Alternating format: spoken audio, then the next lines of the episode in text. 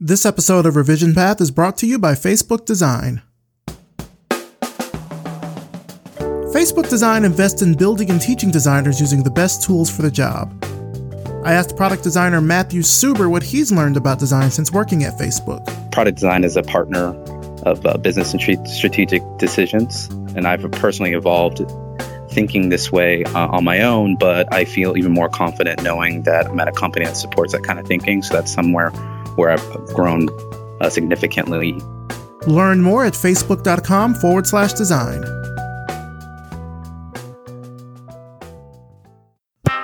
Are you looking for a job?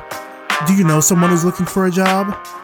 Then check out our job board over at revisionpath.com forward slash jobs. This week, Jopwell is looking for a product designer in New York City. The Buffer has a remote position available for a customer onboarding and engagement advocate. And here at Revision Path, we're looking for a design writer to join our team. We also have job listings from Indeed.com, so head to the Revision Path job board at revisionpath.com forward slash job to apply and to search for any other listings. Don't forget to sign up for weekly job alerts when there are new positions added to the job board, you'll get an email so you can be the first to apply. Again, that's revisionpath.com forward slash jobs.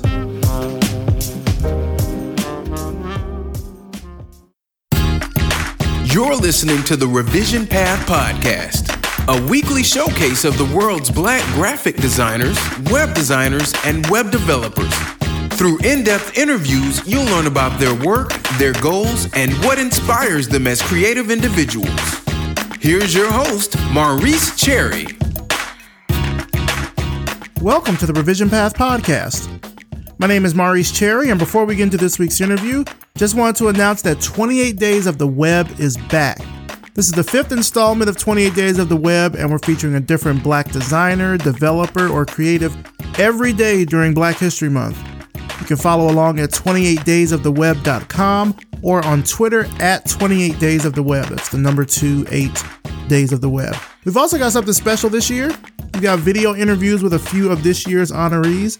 We'll be sharing those throughout February, and I definitely want to shout out our sponsor Glitch for helping make that happen. Also, our special fifth anniversary episode is coming up this month on February 26th, and we want you to be a part of it. Do you have questions about the show? Do you have questions for me? you have questions for any of our past guests? Send them to revisionpath at gmail.com and we'll answer them on our anniversary episode. We might even have a few special guests as well. Check the show notes for a link to our blog post with more information. Make sure you send us your questions by February 19th. Now let's talk about our sponsors Glitch, Google Design, MailChimp, and SiteGround. Glitch is the friendly community where you'll build the web app of your dreams. So if your New Year's resolution is learning how to code, then look no further. Glitch provides you with a platform to easily start creating anything from a simple website to a Slack bot to a web app using Node.js there's VR projects on there. So if you see anything that you like, you can actually remix it, which is like cloning the project, and then start tinkering with it and make it your own. Get started on making something awesome today at glitch.com.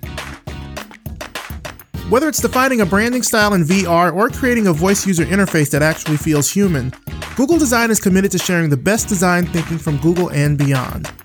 Sign up for great stories, events, and the latest updates on material design at design.google forward slash newsletter. Again, that's design.google forward slash newsletter. You can also follow Google Design on Facebook, Twitter, and Google. It's a new year, which means it's a great time to work on your email marketing efforts. Let MailChimp's pre built marketing automation help you out. Automations are like a second brain for your business, and they can do all the heavy lifting for your email marketing efforts so you can focus on what's really important, which is running your business. Sign up at MailChimp.com today for a free account. MailChimp. Send better email. SiteGround's hosting services are crafted for professional, business, or enterprise projects. Do you need cloud hosting or a dedicated server? SiteGround's got you covered. Are you hosting WordPress, Drupal, Magento, or Joomla? They can handle that too. And with award winning customer support and amazing uptime, you don't have to worry about any hosting issues at all. Get started today by visiting siteground.com forward slash revision path and get 60% off on all hosting plans. SiteGround, web hosting crafted with care. Now for this week's interview. I'm talking to Ian Davis, founder and principal of Age of the Creative. let's start the show. All right, so tell us who you are and what you do. My name is Ian Davis. I'm the founder and principal of Age of the Creative, a consulting firm that's the go to creative resource with solutions that grow business. We serve the artist community with opportunities and resources to help them scale, and we provide creative solutions for brands, agencies, and startups. Where did you get the idea to start Age of the Creative, and why did you call it that? So it all kind of started. I've been doing this work for years, but me actually starting the company and actually kind of going on a larger scale with it started after about a year and a half, maybe two years of like freelancing and being involved in like talent management and brand partnerships and stuff like that on the solo front. So I was working with three different types of creatives a lifestyle brand, a photographer, a chef, a person in music, so three of those people I was managing, and then the other person in music, and actually other two people in music, I was working on their brand partnerships and sponsorships, and really just figuring out ways to elevate their business. And after I got out of the, uh, so prior to that, I was in marketing and advertising for years as a producer, producing television commercials, online content, apps, banners, etc. And during that time at one of the agencies, I was always involved in like extracurricular things. One of those things being Interpublic Group's Black Employee Network. So a couple times a year, we put together different sort of events and activations for the employee resource groups. And it was always, it was totally volunteer thing, but it was always the younger folks that were really, really passionate about it and that were really leading the charge as far as how things should be executed within that. Mm-hmm. So during that time, I was always, I had musician friends and people just within various creative industries that I was working with or that were just my friends. And I was always figuring out how I can create opportunities for them, whether that's for exposure, putting money in their pocket, brand connectivity. So that's kind of where the root of it started. And fast forward again. So I just wanted to give that and lay that sort of foundation as context. But fast forward to the time when I was managing people and working independently, it was really, really awesome. Had the opportunity to facilitate a lot of different deals for people, elevate their business in a bunch of different ways, connect them with different brands and stuff like that. And it was really, really dope. And then that time ended very kind of abruptly, mm-hmm. but on a good basis. And at that point, I was just, it was interesting because I was just kind of like, I loved it before that, I was freelancing and just kind of like felt like I was stealing money based off of one of the clients that I was working for. Not in that sense, but you know, no, I, I know what you mean. Like you're doing work on the side that yeah. also kind of feeds into what you're doing for a well, living. I get you. Well, yeah, I was getting paid a day rate to produce like e-commerce content, and there was days I wasn't. You know, I would only work like two hours a day, but I was still getting paid my day rate no matter what. So it was like, man. So I was just traveling around doing a bunch of stuff, and during that time and then going into the management stuff, when the management ended, I got to the point where it was like, all right, what am I going to do now? I was fortunate enough to have already worked at a lot of places I wanted to work at, achieved some of my professional goals and personal goals as well in New York. And I was just like, what's next? You know, if I was going to go take a full time opportunity, it really had to be something that was really made sense for me and beneficial. And there was going to be a lot of non negotiables. And so I figured out that I still wanted to help the artist community that I was working with and that I was managing prior to that. But I didn't really want to be involved on a day to day basis and, you know, manage their money. So I had to really take the time and figure out like, how do I do this? I knew that my network and my community of artists that I work with was still strong. And I was just kind of like, yo, I, I think I want to just start my own thing. And so I just started looking around at things that were out there. And, you know, I always knew that this artist community, this creative community, primarily in New York, because that's where I live, needed help. And people were always hitting me up for stuff. So I was just like, all right, I know I can kind of make money as that uh, off that and, and kind of serve as like that go to resource and be the plug and be the creative plug. That's how it kind of started. If that answers your question directly, I just, again, I wanted to lay some, some foundation and context of just what my past was and how I got to that place. And yeah, it's been super, super challenging, but you know, I'm fulfilled on a day to day basis. So When you say that the, you know, these creatives that you were working with needed help, can you elaborate on that? Like what specifically did they need? Yeah, a lot of times people sometimes will need brand sponsorship help or need help with resources or need a venue or need just different ways to grow their business, but they don't think about that. Creatives are really, really good at creating. They're not good at the business of their creativity though. You know what I mean? And I'm totally an advocate, having been worked in talent management, of people having somebody that handles their business affairs, whether that's facilitating a deal, whether that's looking over a contract, whether that's negotiating the deal, just somebody to, to be there as a point person to protect their interest.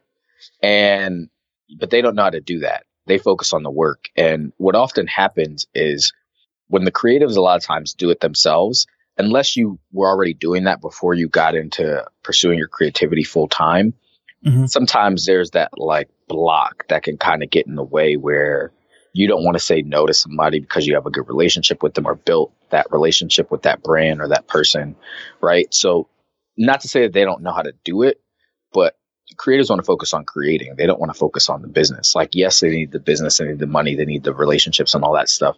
So that's the sort of help that they needed. Sometimes they, they didn't even need help with the opportunities, but they might have needed resources. Maybe they needed a space to create from. Maybe they needed equipment. Maybe they needed whatever that may be product for something, right? Maybe they were going on a trip and they were like, I'm going to create this and I need this. So knowing and having those connections and those relationships on a personal and professional level, just kind of in my back pocket, I've always just been able to facilitate and be able to provide that support and say, hey, so and so's working on this. Case in point is during that time I was talking about when I was freelancing and before I got into to managing directly, I was working with a musician. We're still still on great terms and his man I was working with him and his manager. And I went to Montreal and came across this really, really dope art ex- exhibition at the actually yeah, it was Montreal at the Montreal Contemporary Art Center or whatever. I forgot the museum, but it was really, really dope. And they had this exhibition of, or this exhibit of these wooden turntables that were spinning and playing music. It was really actually made out of wood. And the artist that did it, the way he created it, I was just fascinated by it. So just so happened the musician I was working with at the time, Young Guru, who's Jay Z's tour DJ and engineer, I was working with him and his manager. They were working on a deal with AIAIAI, which is a Danish headphone company. Mm-hmm. And so just me, just this is what I do, right? So I'm just like, oh man, this is dope. So I took a picture of it and I sent it to his manager. And I think I sent it to him. I was like, oh man, Guru, I know you love this. This is dope. I think I took a video of it because they were spinning and they're actually playing music. And then I just reached out to the artist and I was like, hey man, I think your work is dope. You know, I work with Young Guru. We do da da da da da. We're working on this. I'd love to just stay connected and figure out if there's a place to connect the dots in the future on a project. And he's a multidisciplinary artist. And then fast forward to a few years later, this same artist, his name is Jordan Bennett. He's from Newfoundland. He hit me up and, you know, we were unable to connect the dots with him and Guru on something, but he knew I had a relationship with AIAIAI and he actually got invited to exhibit and participate in the Venice Biennale, which is like the Olympics of art in Venice, Italy. And he hit me up and he was like, yo, do you still have that relationship with AIAIAI? I'm doing this exhibition. I've got invited, da da da da da. I need some product. I would love some headphones and, and figure out how we can integrate AIAIAI into my exhibition. And then I was able to facilitate and make that happen. So that's just kind of like one of the examples of just how the help that different artists needs, right? That they need or the needs that they have or just how they want to grow. Everybody wants to scale in one way or another, right? Like yeah. you, Maurice, being a business person, I'm sure you want to scale this podcast. I'm sure you want to scale the design work that you're doing. You know what I mean? Everybody wants to scale. And that's just the the society that we live in in Western culture. So, you know, knowing that, it's being able to help them scale that and figuring out a strategy to put in place to help them do that. Yeah, I know so many designers that specifically need that kind because what it sounds like is you're you're not so much an agent or a broker, but, but you're I don't know if that's kind of even I might be simplifying it too much by using those terms, but because you're handling their business affairs, but then you're also kind of putting them in the path for bigger and greater opportunities. Yes and no, right? So yeah, like I am able to come and present like an agent or a broker would, right? Present yeah. an opportunity to them. You know, if you're a designer, it's like, hey, I'm working with Nike, we're doing this thing. here's $50,000. Do you have bandwidth and do you want to do it? You know, mm-hmm. so yes, I did bring this deal and this opportunity to you like an agent would, but my approach is more strategic. It's figuring out, it goes beyond the transaction. So it's figuring out how this can actually benefit you beyond what the initial need is and how you can potentially work with this company or work with this other person beyond that. Right. So hypothetically, if your rate is, you know, a thousand dollars an hour or something like that, and I can only come to you with like six or seven hundred dollars for whatever the work is or pay you at six or seven hundred dollars an hour for your thing, I can then figure out a strategy where it's beneficial for you beyond that work, beyond that initial engagement and say, all right, I can only pay you this, Maurice, but what I'm going to do is I'm going to actually prolong this work and give you either give you this over the course of a month or bring in, I have other things percolating and bring in some other opportunities for you. And, you know, I'm actually able to just kind of hold my word with that. And that's why a lot of the artists that I just work with, they know the work that I do and they know that I'm going to continue to help them and continue to help them build. So yeah, it's twofold. It is being able to facilitate those opportunities, but then it's also being able to look at how do you position this person to create these additional opportunities? What's the strategy around how they want to grow their business, what sort of brand materials do they have together, how are they talking about themselves on social, how are they talking about their work, are they selling it, are they monetizing anything that they're doing, what are some other avenues that they can go to continue to grow their brand and grow their business. So it's a little bit of both. A little bit of both. I got you. Yeah, I know a lot of people. I'm thinking of one person in particular who I, I want to introduce you to after we do this interview, but I'm thinking of, of people I know that they need that because like you said, unless they come into what they're doing with already some sort of knowledge of marketing or business or something, it can be hard to negotiate. It can be hard to, to seek out these opportunities and it can, you know, also be hard to handle that alongside the job of just creating your art. Absolutely. Absolutely. And that's, it's been three, four years. It's been almost four. It's actually going on four years in February. So it's been a long time and, and beyond me starting this company i've just been kind of doing this stuff right i've always i'm always passionate that's my passion that's why i got into it is is helping people and i believe that we're all called here to serve so this is my service not only to the artist and creative community but you know to the world it's like again it's twofold i have two customer segments so i don't just serve the artists and the creative community i also work with the brands agencies and startups and figure out you know, what sort of creative solutions I can provide for them, leveraging the artist community. And so it's actually like one hand washes the other, where I'm able to put together a strategy to help them accomplish whatever their goal or provide a solution for whatever their challenge is. And then be providing that solution or helping them accomplish that goal. I'm actually integrating the artist community into that. And now artist is actually providing the solution with the strategy that I've put together. And I actually integrate them into that process. So I've actually adopted just in the last few months. I spent a lot of last year in 2017 figuring out, you know, how this business grows. And so I'm really, really excited about the new business model that we're rolling out.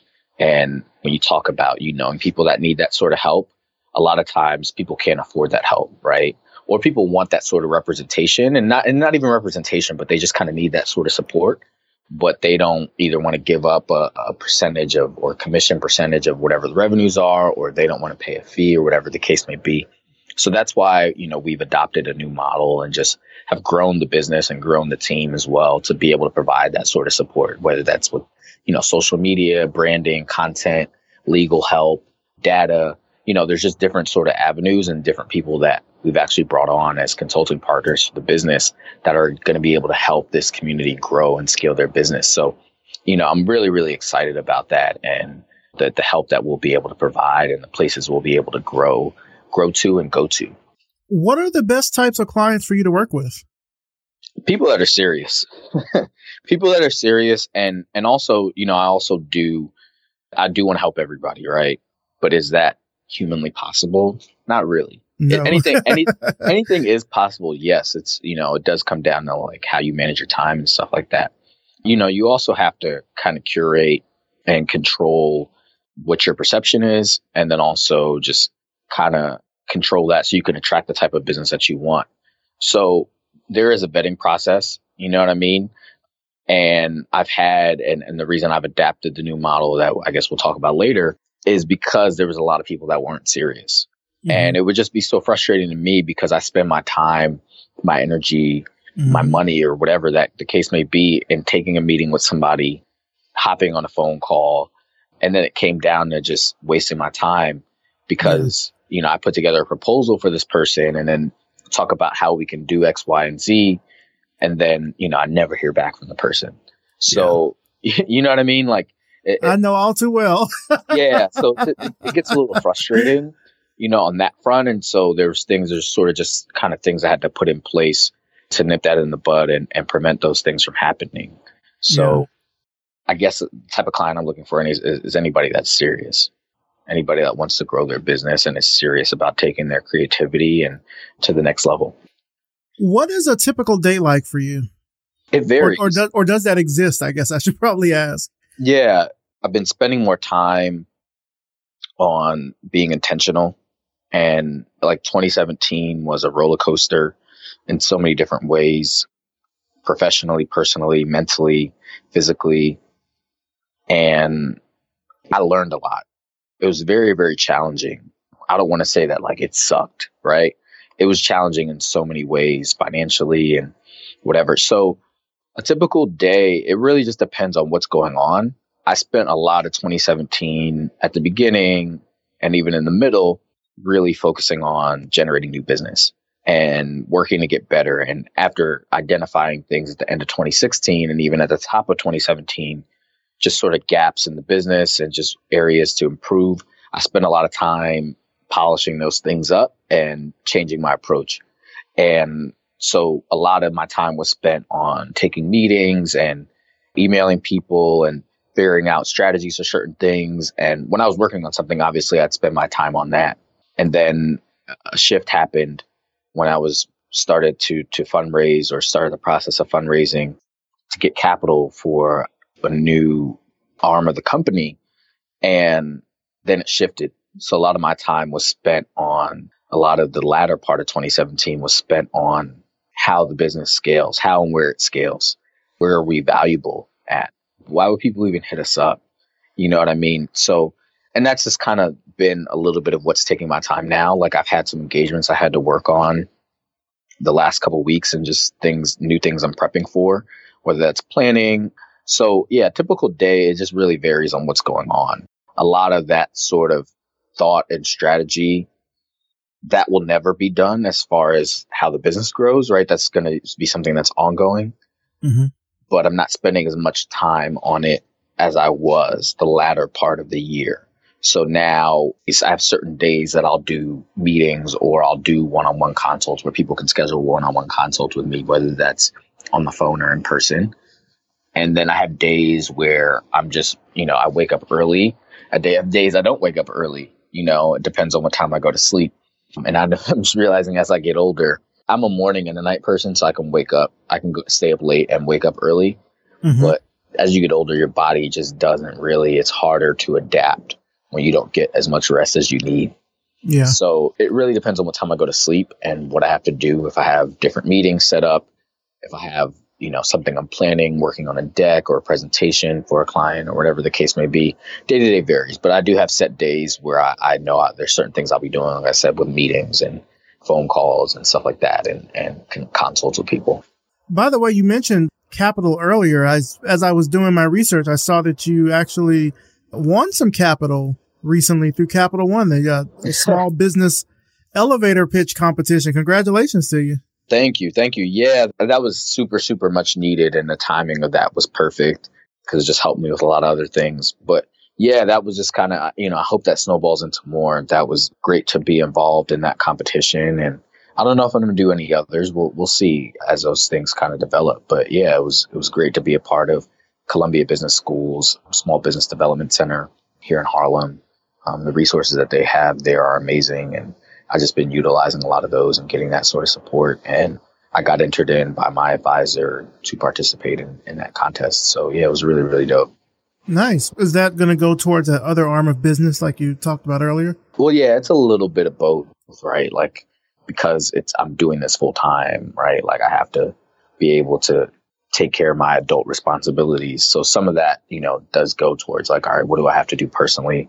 And then other parts of that go into the business and things that we kind of need to put in order for this year and just outstanding sort of things. So yeah, it's a little bit of both. I think that if it was a bigger amount, and I'm grateful for it, if it was a bigger amount, it definitely would go all towards the business. But yeah, a little bit of both. Okay. I want to go back because I'm really interested kind of not only in just sort of your, your early career, like what got you to where you are now, but even, you know, kind of before then, like when you look back at your childhood, was, was creativity a big part of everything that you did when you were a kid? Not really. Kind of, but not really. I was into music a lot. I played in band up until sophomore year in high school, but really kind of sports drove me. Okay. I played basketball, I played football, I ran track, I played baseball. I was always interested in just sports, sports, sports, sports, sports, sports, sports, sports. so that's that's really what drove me. But then when I go back home sometimes from time to time I look at um just different things I created. So I I remember I because I, I always have these like visions for things, and so I'm the youngest. I have an older sister, and I was always hanging out with the older kids.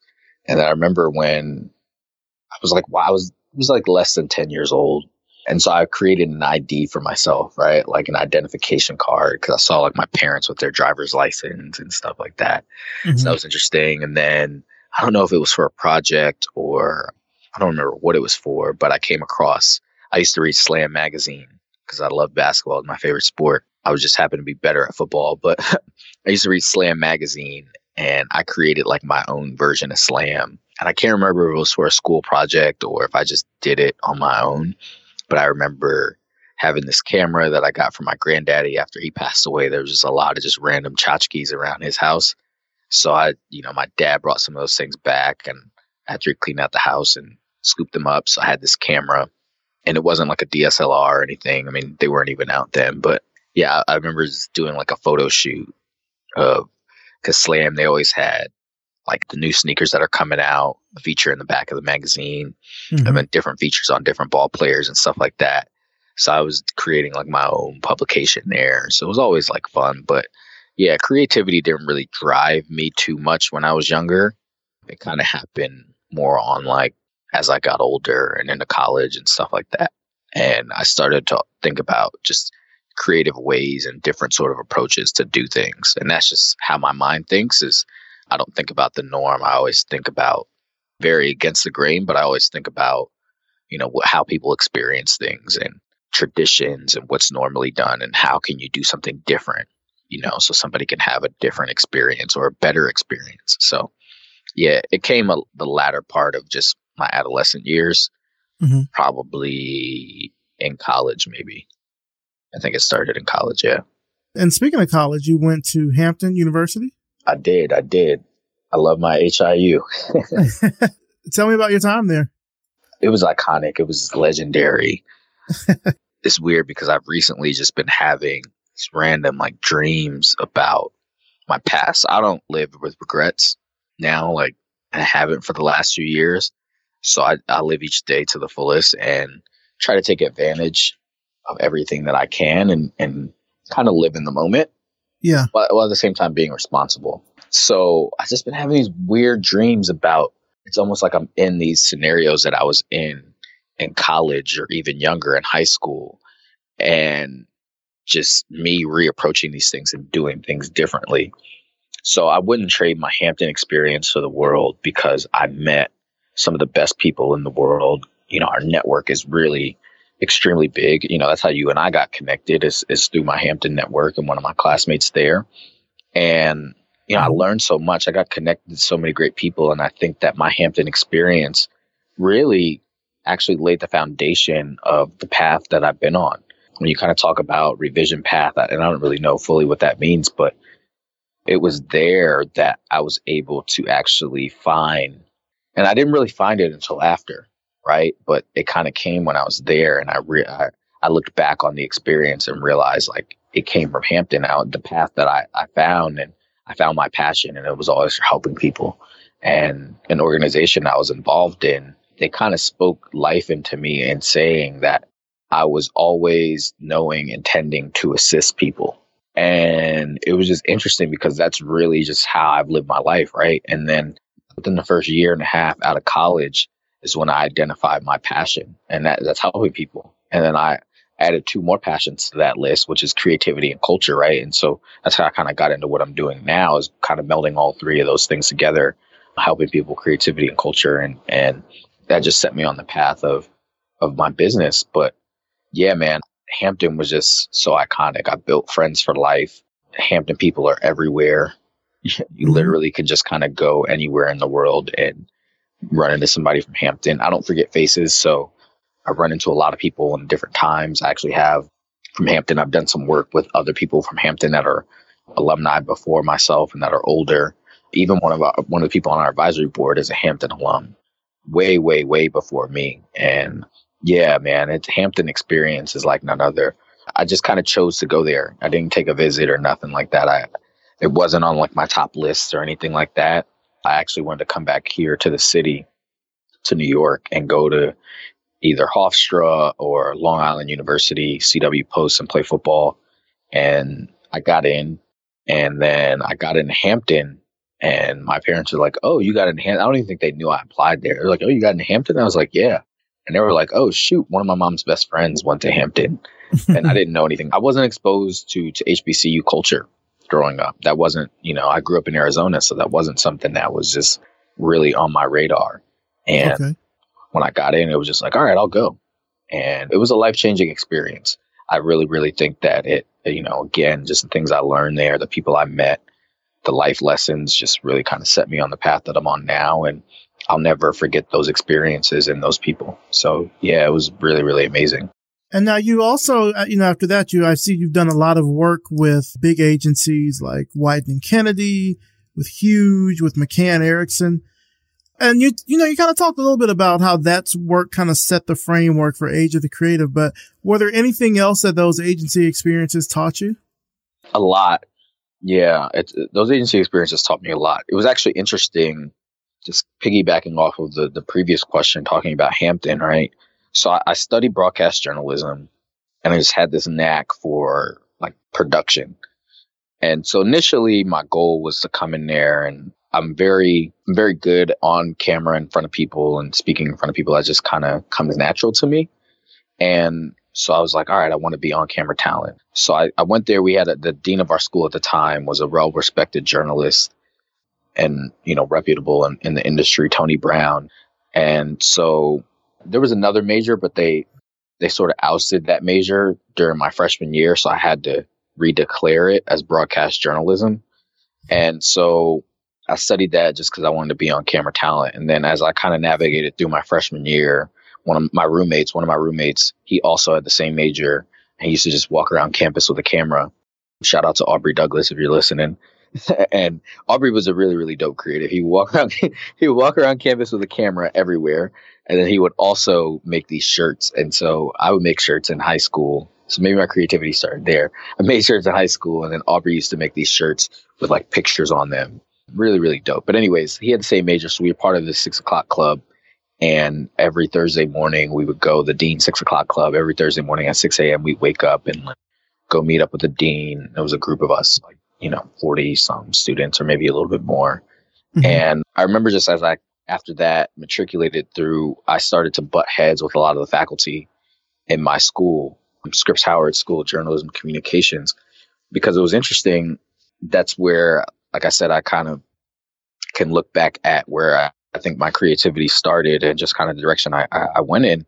But I remember people from outside of the university would come and speak to students and stuff like that. Two people specifically, the Boost Mobile sponsored a campus tour and Bevy Smith, who's a really, really good friend of mine. I look up to her, and Sky Ali. I don't remember his last name, but I remember those two. And Ali was a director, and I remember they came and spoke, and Ali was saying, "Hey, man, like somebody asked a question. He was like, "Hey, man, you know, sometimes you just got to get out there and like be a rebel and do things on your own." And I didn't necessarily take that and say, all right, F the system. I'm going to do things on my own. But I was already, I knew the direction I wanted to go in when I studied broadcast journalism, I knew it, it, shifted me wanting to be in front of the camera. I ended up wanting to be behind the scenes and be in production. So mm-hmm. I shifted kind of my focus and I was a little upset that, you know, how they structured that broadcast journalism major. They didn't really like cater to the people that wanted to do production and be behind the scenes. It was all news, news, news, news, news. And that wasn't something I was interested in. And so I knew I, I minored in marketing. And once I declared that minor, I think my junior year, you know, a lot of the classes that I had, I took like advertising class. And that led to my interest in just kind of the industry. And then from there, right, like we had a ton of group projects in all the minor classes, all my minor classes. So for one of those group projects in the advertising class, I was like, hey, we had to create this product and do like the five P's product placement, promotion, place, and I'm forgetting what the other one is. I was like, yo, if we do a commercial, we can like get an A on this project. And so because I was a broadcast journalism major, I had the camera equipment out already rented, not rented, but just, you know, I had the permission to use it. And I was like, let's just shoot this commercial. And I just, long story short, I remember ended up getting like accosted by the faculty because I did that. You know what I mean? And it was just so crazy because all these professional people coming and just like, hey, you got to like do guerrilla style and just like do things on your own and whatever. Yeah, yeah. And meanwhile, the faculty was like, no. And I remember faculty like sat one of the homecomings or parents' weekends or something like that. My parents came in town and they sat in front of my like when I was sitting there, they sat in front of me and my parents and were like, "Yeah, your son is causing problems and da da da da." And I'm like, "Hey, I'm just trying to get an A in my marketing class, man. Like, what are you talking about?" You know, it's not a big deal. Like, if I already had the equipment out, like, who cares if I'm using it to shoot for a marketing class? Like, what does it matter? But then they found out because I was using the edit bays. We had just got new Final Cut Pros and stuff like that and I knew how to use that stuff. So because I was editing in, in, Adobe Premiere in high school, so I knew how to use that stuff. So they it was like my teacher came up to me, he's like, "What are you doing, Mr. Davis?" And I was like, "I'm editing this commercial," and he was like, "What? You're not supposed to do that." And it was a whole big thing. So that just kind of led to my direction. I, I got an internship locally in Hampton at Metro Productions, and I created some content with them. I had some, I had a good amount of responsibility as like going into a junior year internship there and creating some like board of tourism content for the Virginia Board of Tourism. I'm trying to think what else I did over there. And that just kind of piqued my interest in wanting to do more, create more content like that in the marketing space. And then, you know, my best friend, shout out to Eric Ford, he was actually an advertising major and he's from New Jersey. So his first year, he had an internship. His junior year, he had an internship here in the city at Weber Shandwick. And then the next year, going into senior year, he had an internship at McCann. And I was just kind of like, man, all right, I need to get up to the city. So I hustled. I did whatever I needed to do. I went on, it's like Craigslist was like just starting. And I went on Craigslist, like searching for different internships. And so I was actually able to get two internships. One was at a company called Tag in mm-hmm. Soho, Tag Worldwide. And they had a sister company called Smoke and Mirrors, their post production facility. So I got it. I was, me and this girl, Bailey, were the first interns there and ever. And a small boutique shop. And then I also got an internship at one of Grey Advertising, one of their companies that no longer exists called G Wiz, which is like a, a kids marketing agency. So that was like a part time part time internship, and then my other one was a full time internship on a day to day basis. And I think I got paid for one of those, but like back in the day, internships were all about experience. Now kids are like, I need an internship, and they're just kind of substituting that for a job and it's not like that you know and the purpose of that is to, for you to get the experience professionally. So yeah that just kind of led into me being able to you know define my direction. And i was just really really fortunate to come out of school right before the recession hit and be able to to land a job and a job that i actually wanted as a production coordinator which was the entry level job to become a producer at mccann. And that was great man. It was really really good. I, I learned so much I saw a little bit of how the game works. I had some really, really, and I still do have some really, really great mentors in the industry. So I just kind of was like, they told me so much. I experienced races. I experienced a lot of things.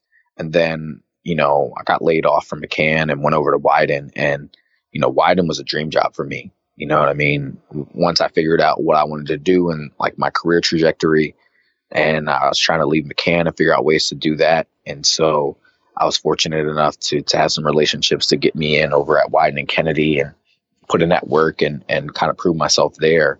And so that was a dream job because, you know, like I said, when I studied broadcast journalism, I was growing up seeing Stuart Scott on ESPN and You know what I mean? And like I played sports. I was like, man, I would love to kind of work in sports. So I had the opportunity to work on brands that I just identified with as a kid. And, you know, just growing up from ESPN and Nike to Jordan, you know, and then as I got older and was able to responsibly drink and, you know, drink legally like Heineken, I worked on Heineken, Target, I touched Target. So I worked on a bunch of great brands and I just learned so much. I learned a lot and I'm really, really grateful for those experiences. And I had the opportunity to work at Huge on a freelance basis, and that was really, really dope. Shout out to Layla Rosario if you're listening. She's a, a blessing and and you know really just kind of spearheaded that relationship there. And so yeah, advertising industry is it was good at the time and for me, and I learned a lot. And then I just kind of figured out that that's not really the path that I wanted to go down as far as wider career scopes and trajectory trajectories and places that I want to go. So yeah, the agency game is interesting.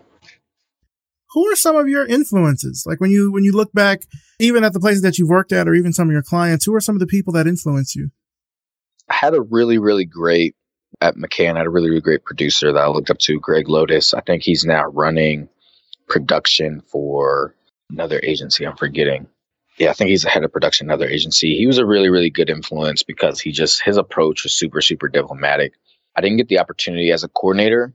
My job was it was pretty much an administrative sort of job, but it was a production coordinator. But you also got thrown into different sort of work and administratively I was responsible for like 14 people from, you know, assistant producers, which was the next level up, up into executive senior level producers. So there was four production coordinators within the whole department. Our, our department was big. And this is before, again, like recession hit and before the, the agency started to lose, lose business. And so Greg was one of the senior level producers. And, you know, I would do his expenses. And, and different people had me do different things. So here and there, he would like throw me in on some work. But I remember my boss at the time kind of just said I should kind of follow Lotus. And that his last name is Lotus. So I did. He's at Y&R now. That's the company. Sorry. So I followed him, and he just he had a really really dope approach, and I just really really respected him. I still do. I haven't, I haven't seen him in a while, and I spoke to him in a, in a long time. But he's somebody I, I respected. And then, ironically, I had the the same when I was still at McCann. I had the opportunity to work with one of my mentors, who was actually my mentor before he came. He actually came over to McCann, so it was great being able to have him in like in house and really just pop up to his office whenever I wanted to. And he's an agency, an industry vet. And he's now, I want to say, like the chief creative officer at JWT in Atlanta and Vann Graves. So he was somebody I looked up to. Hmm. Then, like, when we kind of look outside of like that agency sort of scope, more recently, it's been people like Ant Demby, man. He's really, really big inspiration and it's a lot of things he's done. Even people I've worked with, you know, it's not always like a superior inferior sort of complex. It's just kind of more people that I'm just kind of inspired by, like Joshua Kissi, Travis Gumbs. I had the opportunity to work with those guys, but Josh, man, like those guys are really, really dope creatives. Marcus Troy as well, like right, like he's one was one of the first like bloggers and really, really good friend of mine. Had the opportunity to just kind of build with him on a bunch of different levels, personally and professionally and you know just learned so much. So all these people that i just kind of mentioned i've just learned so much from even like dex robinson right? Another good friend of mine. He's i've watched him build his business and build his brand really off of social media and leverage that. You know what i mean? And build his clientele off of that from when instagram first started and he might have had you know when it was like a big thing to have 3000 followers when people were only like in the hundreds so, but this is before people had millions and hundreds of thousands of followers and stuff like that. So I've literally watched him scale his business. Yeah, I, I'm just driven by just people that know how to get it and just kind of, I'm not really driven by success. I'm more driven by like fulfillment and knowing that I'm able to help somebody. So those are the sort of things that I'm inspired by and the people that I look up to and that just kind of keep me going. And I'm just grateful for all of those peers and have those people around me. When did you have that sort of first aha moment that this was what you wanted to do? It was right before I got into being a talent manager. And so I, I looked at it as a creative talent manager because I wasn't managing anybody in music or anything like that. People always think I've worked in either music or fashion. And I actually haven't. I've worked with clients in both of those verticals, but I haven't been in those industries exclusively. And I think it was working so when I was working with Young Guru and his manager, so he was a talent manager, he was just always kind of talking about it. And then an opportunity, it didn't really present itself, but I was just kind of like, I think I can do this. Mm-hmm. And I, I don't remember when it was, but I think that's when it was. I was just kind of like, hmm, I know I can help them grow their business. And I sat down with my former client, you know, before we engaged, because we were friends. So we sat down. I was like, man, like, I really want to help take you guys to the next level. I want to grow your business. You guys should be doing this. I want you to, I want to help you build your empire so your kids, your kids' kids will be good. Your kids' kids' kids will be good. So that was kind of it. That was, what I think, and that was 2013, 2014, I think. Yeah. And then it just started to happen really, really fast. So I think that's when the aha moment happened.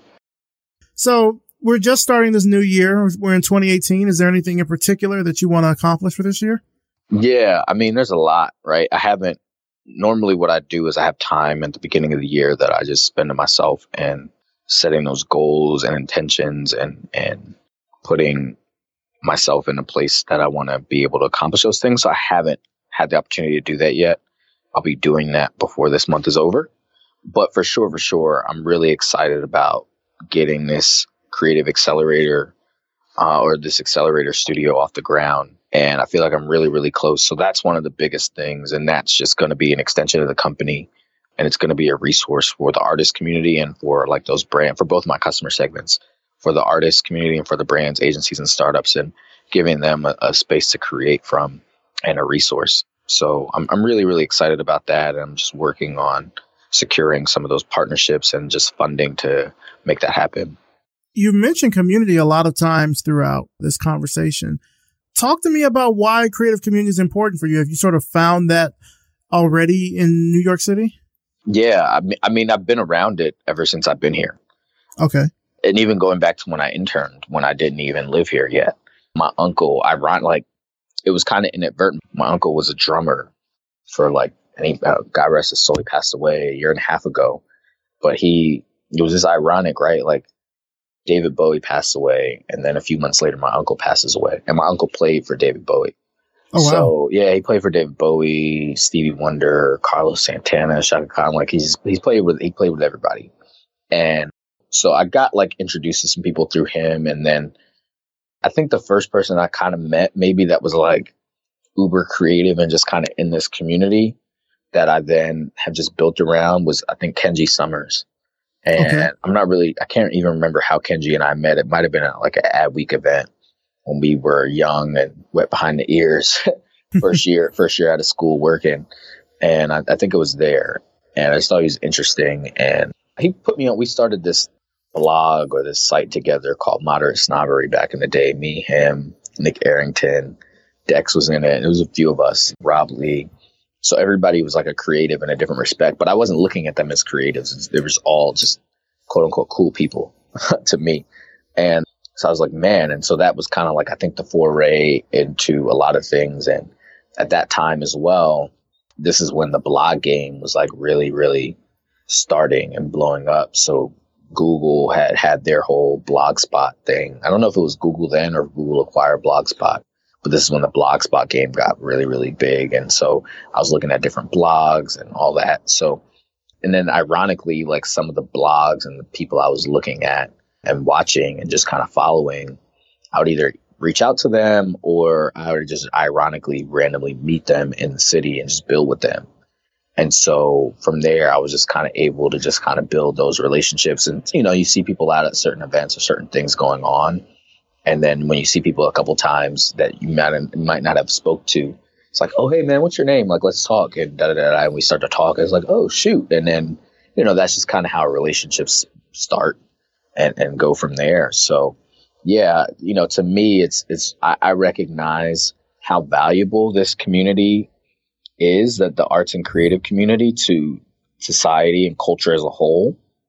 And I think that really not only bringing them together to, to rub, you know, one another's back and shake each other's hand and, and help one another, but really just kind of looking at taking a creative approach to really solve a lot of the world's problems. And I think that that is extremely possible. You know, even as an example, I'll just use this, right? Like an artist or a creative I worked with or two of them I've actually worked with are involved in this initiative with, I want to say Toyota kind of funds it, and I'm forgetting what it's called, but it's an initiative for Alzheimer's and dementia patients where they get this music therapy therapy treatment. And so what they've done, both of these musicians have went to different hospitals or different centers and like spent time with these patients and either played for them or like given them like different music that they could kind of listen to. And it actually is proven that music therapy and, and the approach that this approach that's taken has actually has actually like solved and brought back people's memory and like made their mind a little bit better. So like that's just kind of one sort of example of how creativity can be used to solve the world's problems. And that's not like like Alzheimer's dementia is not necessarily a world problem. It, it is like a disease that exists, and I'm you know very in touch with it as well because my grandmother has it and my aunt, my great aunt has it.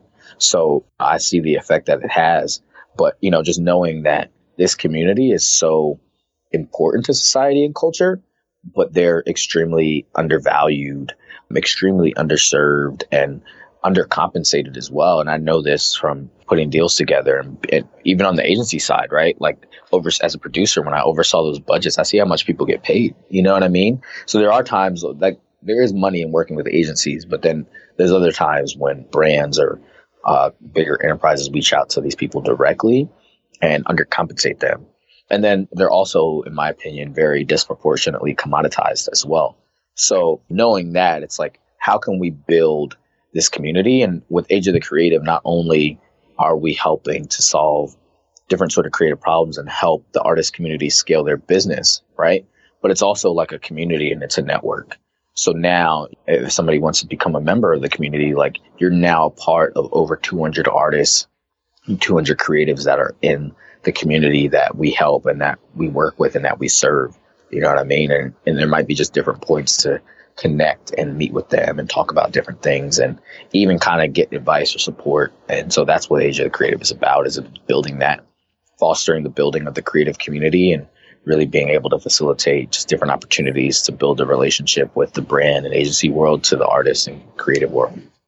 Now, where do you see yourself in the next, let's say, five years from now? What do you want to be doing? What kind of work do you want to do?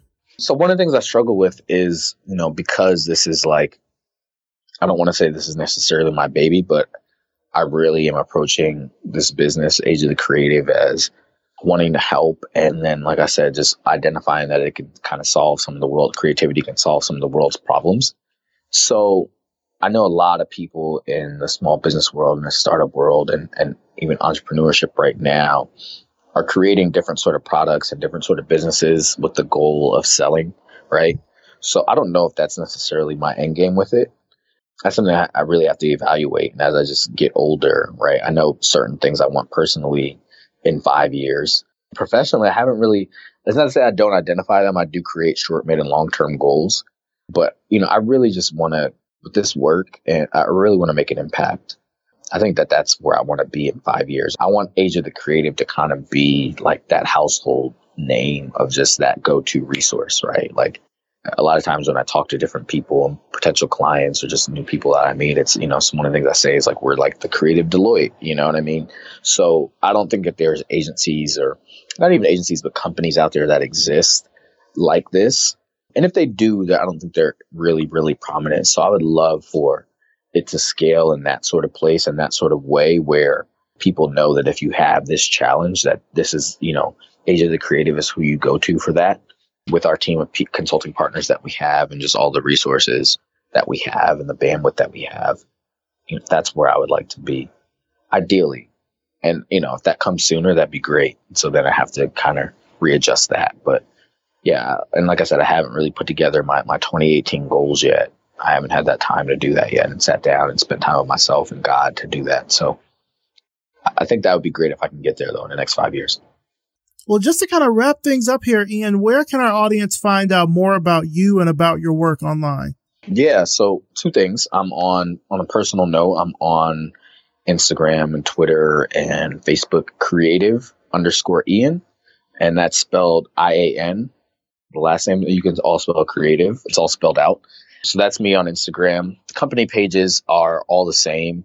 Age of the Creative. So at age of the creative.com. And then also at Age of the Creative on Instagram. On Twitter, it's I think it, there's an eight Age of the CR eight T I V E. I think because I, I okay. think I couldn't. There was like a cap on the character, so I couldn't have it consistent there. And that was, was just kind of be where we'll be publishing. And we have a lot of good things coming out that I'm excited about. So some of the content we'll be publishing just not only highlighting this this community, but also like I talked about before, we've actually adapted a new membership and subscription based model, consulting model. So now within Age of the Creative, we still are actually providing a lot of that support for the artist community on one on one basis, and then also for those brands, agencies, or startups. But the model that we've adapted is instead of just coming and saying, like, hey, great, what's your budget, and et cetera, et cetera. What we've done is we've implemented uh, a couple different options and customized membership around it. So, you know, for those artists and for those creatives that need support or want to be a part of a network to grow their opportunities, then also have a space to create from, which I'm talking about. You know, one of the things I'm excited about is launching that accelerator space this year. So that's a part of, you know, we created a membership model where you can actually have that uh, membership subscription model where you actually have that ongoing support depending on what you want to opt into. So we have different tiers of those. We have the rising creative, the core creative, and the premium creative. And then for the brands, agencies, and startups, we actually are customizing subscription based off of mm-hmm. their challenges and needs. So really, really excited about that. That will be a lot of that information is on the site already, ageofthecreative.com. And we'll continue to be publishing a lot of that stuff on social media as well. So that's where you can find me. And, and, I'm really, really just excited. I'm grateful for, for you having me here, Maurice, and the Revision Path team. So thank you so much, man. Oh, well, thank you, man. I mean, everything that you have described here, it sounds like, aside for this being a service that I really think creatives need, I can tell that you really tapped into something that you're super passionate about. And hopefully for people that are listening, whether they've got New Year's resolutions or not, I hope that they're inspired by what you're doing so they can tap into what they're passionate about and really create something big. So yeah, Absolutely. thank you for coming on the show, man. I appreciate yeah, it. Yeah, they should have new day resolutions. You know, I don't really do New Year's resolutions because it's just kind of, it's kind of like why wait for another year to like, you know, start to do something like why you should be doing this every day. You know what right. I mean? One thing I really get excited about is like being able to call and a lot of the people that are in the artist community are people I actually have personal relationships with and I know. And, uh-huh. you know, fortunately I've worked with them, but one thing I really, really get excited about is being able to call or text somebody and tell them that I have like a bag for them, you know, and by bag, I mean like money. So it's like, hey, I got money for you. Are you available? Do you want to do this? Like, that's really what I kind of get off on is like, man, I can't wait to like call Maurice and say, hey, I got this thing coming up. Boom, it's going to be dope. Cause I, you know, cause I actually know the context of how these people want to grow. So yeah, man, I'm excited and, and excited that to finally have rolled a lot of this out. I spent a lot of 2017 working on it and had a lot of support and a lot of constructive and not so constructive feedback and rejection and all that. So I'm really, really excited and, you know, hope that this is, is beneficial for people that need that sort of support. So definitely reach out to us. My email is ian at ageofthecreative.com. And then also, like I said, if you just follow on socials or just drop us a line on the website as well, we'll, we'll get back to you as soon as possible. And, you know, we can help in any way, any way possible. Even if you want us, you know, you want to pick our brains, you need some sort of support or one-on-one, you can set up a one-on-one consult and, and talk to us um, as well. So definitely let us know, man. I'm, I'm excited about this and, and just grateful again. Cool, man. Yeah, sounds good. Thank you again for coming on the show. No doubt, no doubt. Um, have a good one, man. Thoughts of Al Bari And that's it for this week. Big thanks to Ian Davis and thanks to you for listening. You can find out more about Ian and his work through the links in the show notes at revisionpath.com. Also, thanks as always to our sponsors Facebook Design, Glitch, Google Design, MailChimp, and SiteGround. Facebook designers work on creative products that are used by over 2 billion people. Facebook isn't just one product or one type of design problem, though. Their work transforms a number of industries from advertising, news and media, local business, video, and messaging. No other company designs on a massive scale like they do. Learn more about Facebook design at facebook.com forward slash design. Glitch is the friendly community where you'll build the web app of your dreams. Now, I know if you're a designer and you've heard me talking about apps and bots when I talk about Glitch, you might wonder if this is a tool for you, and the answer is yes, it is. Too many coding tools put up barriers to creativity with a lot of complicated setup and features, and Glitch really lets you get started creating with no hassle at all. So, what will you make today? Get started at glitch.com. Whether it's defining a branding style in VR or creating a voice user interface that actually feels human, Google Design is committed to sharing the best design thinking from Google and beyond. Sign up today for great events, stories, and the latest updates on material design at design.google forward slash newsletter. Again, that's design.google forward slash newsletter.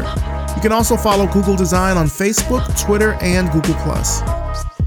MailChimp is the world's largest marketing automation platform. They support millions of customers from small e commerce shops to big online retailers, and they support the creative community as well. MailChimp really gives you the marketing tools to be yourself on a bigger stage. Visit MailChimp.com and sign up for a free account today. MailChimp. Send better email. Since 2004, SiteGround has been empowering web professionals and beginners alike to build better, faster, safer websites easily without having to worry about hosting. With different hosting platforms to suit every need, including managed WordPress hosting on all plans, SiteGround will not let you down. Visit siteground.com forward slash revision path and get 60% off on all hosting plans. SiteGround, web hosting crafted with care. This episode was edited by RJ Basilio and produced by me, Maurice Cherry. Our intro voiceover is by Music Man Dre with intro and outro music by Yellow Speaker. If you really like this episode, please do me a huge favor. Leave us a rating and a review over on Apple Podcasts. It only takes a minute or two, but it really helps the show out by bumping us up in the rankings for design podcasts, not just here in the US, but worldwide. And I'll even read your review right here on the show. Revision Path is brought to you by Lunch, a multidisciplinary creative studio in Atlanta, Georgia. Now, if you're listening to this and you want to hear next week's episode early, then you should become our patron over at Patreon. You know, now more than ever, Revision Path needs your support to make sure that stories about black designers and creatives in our field are being told in their own words.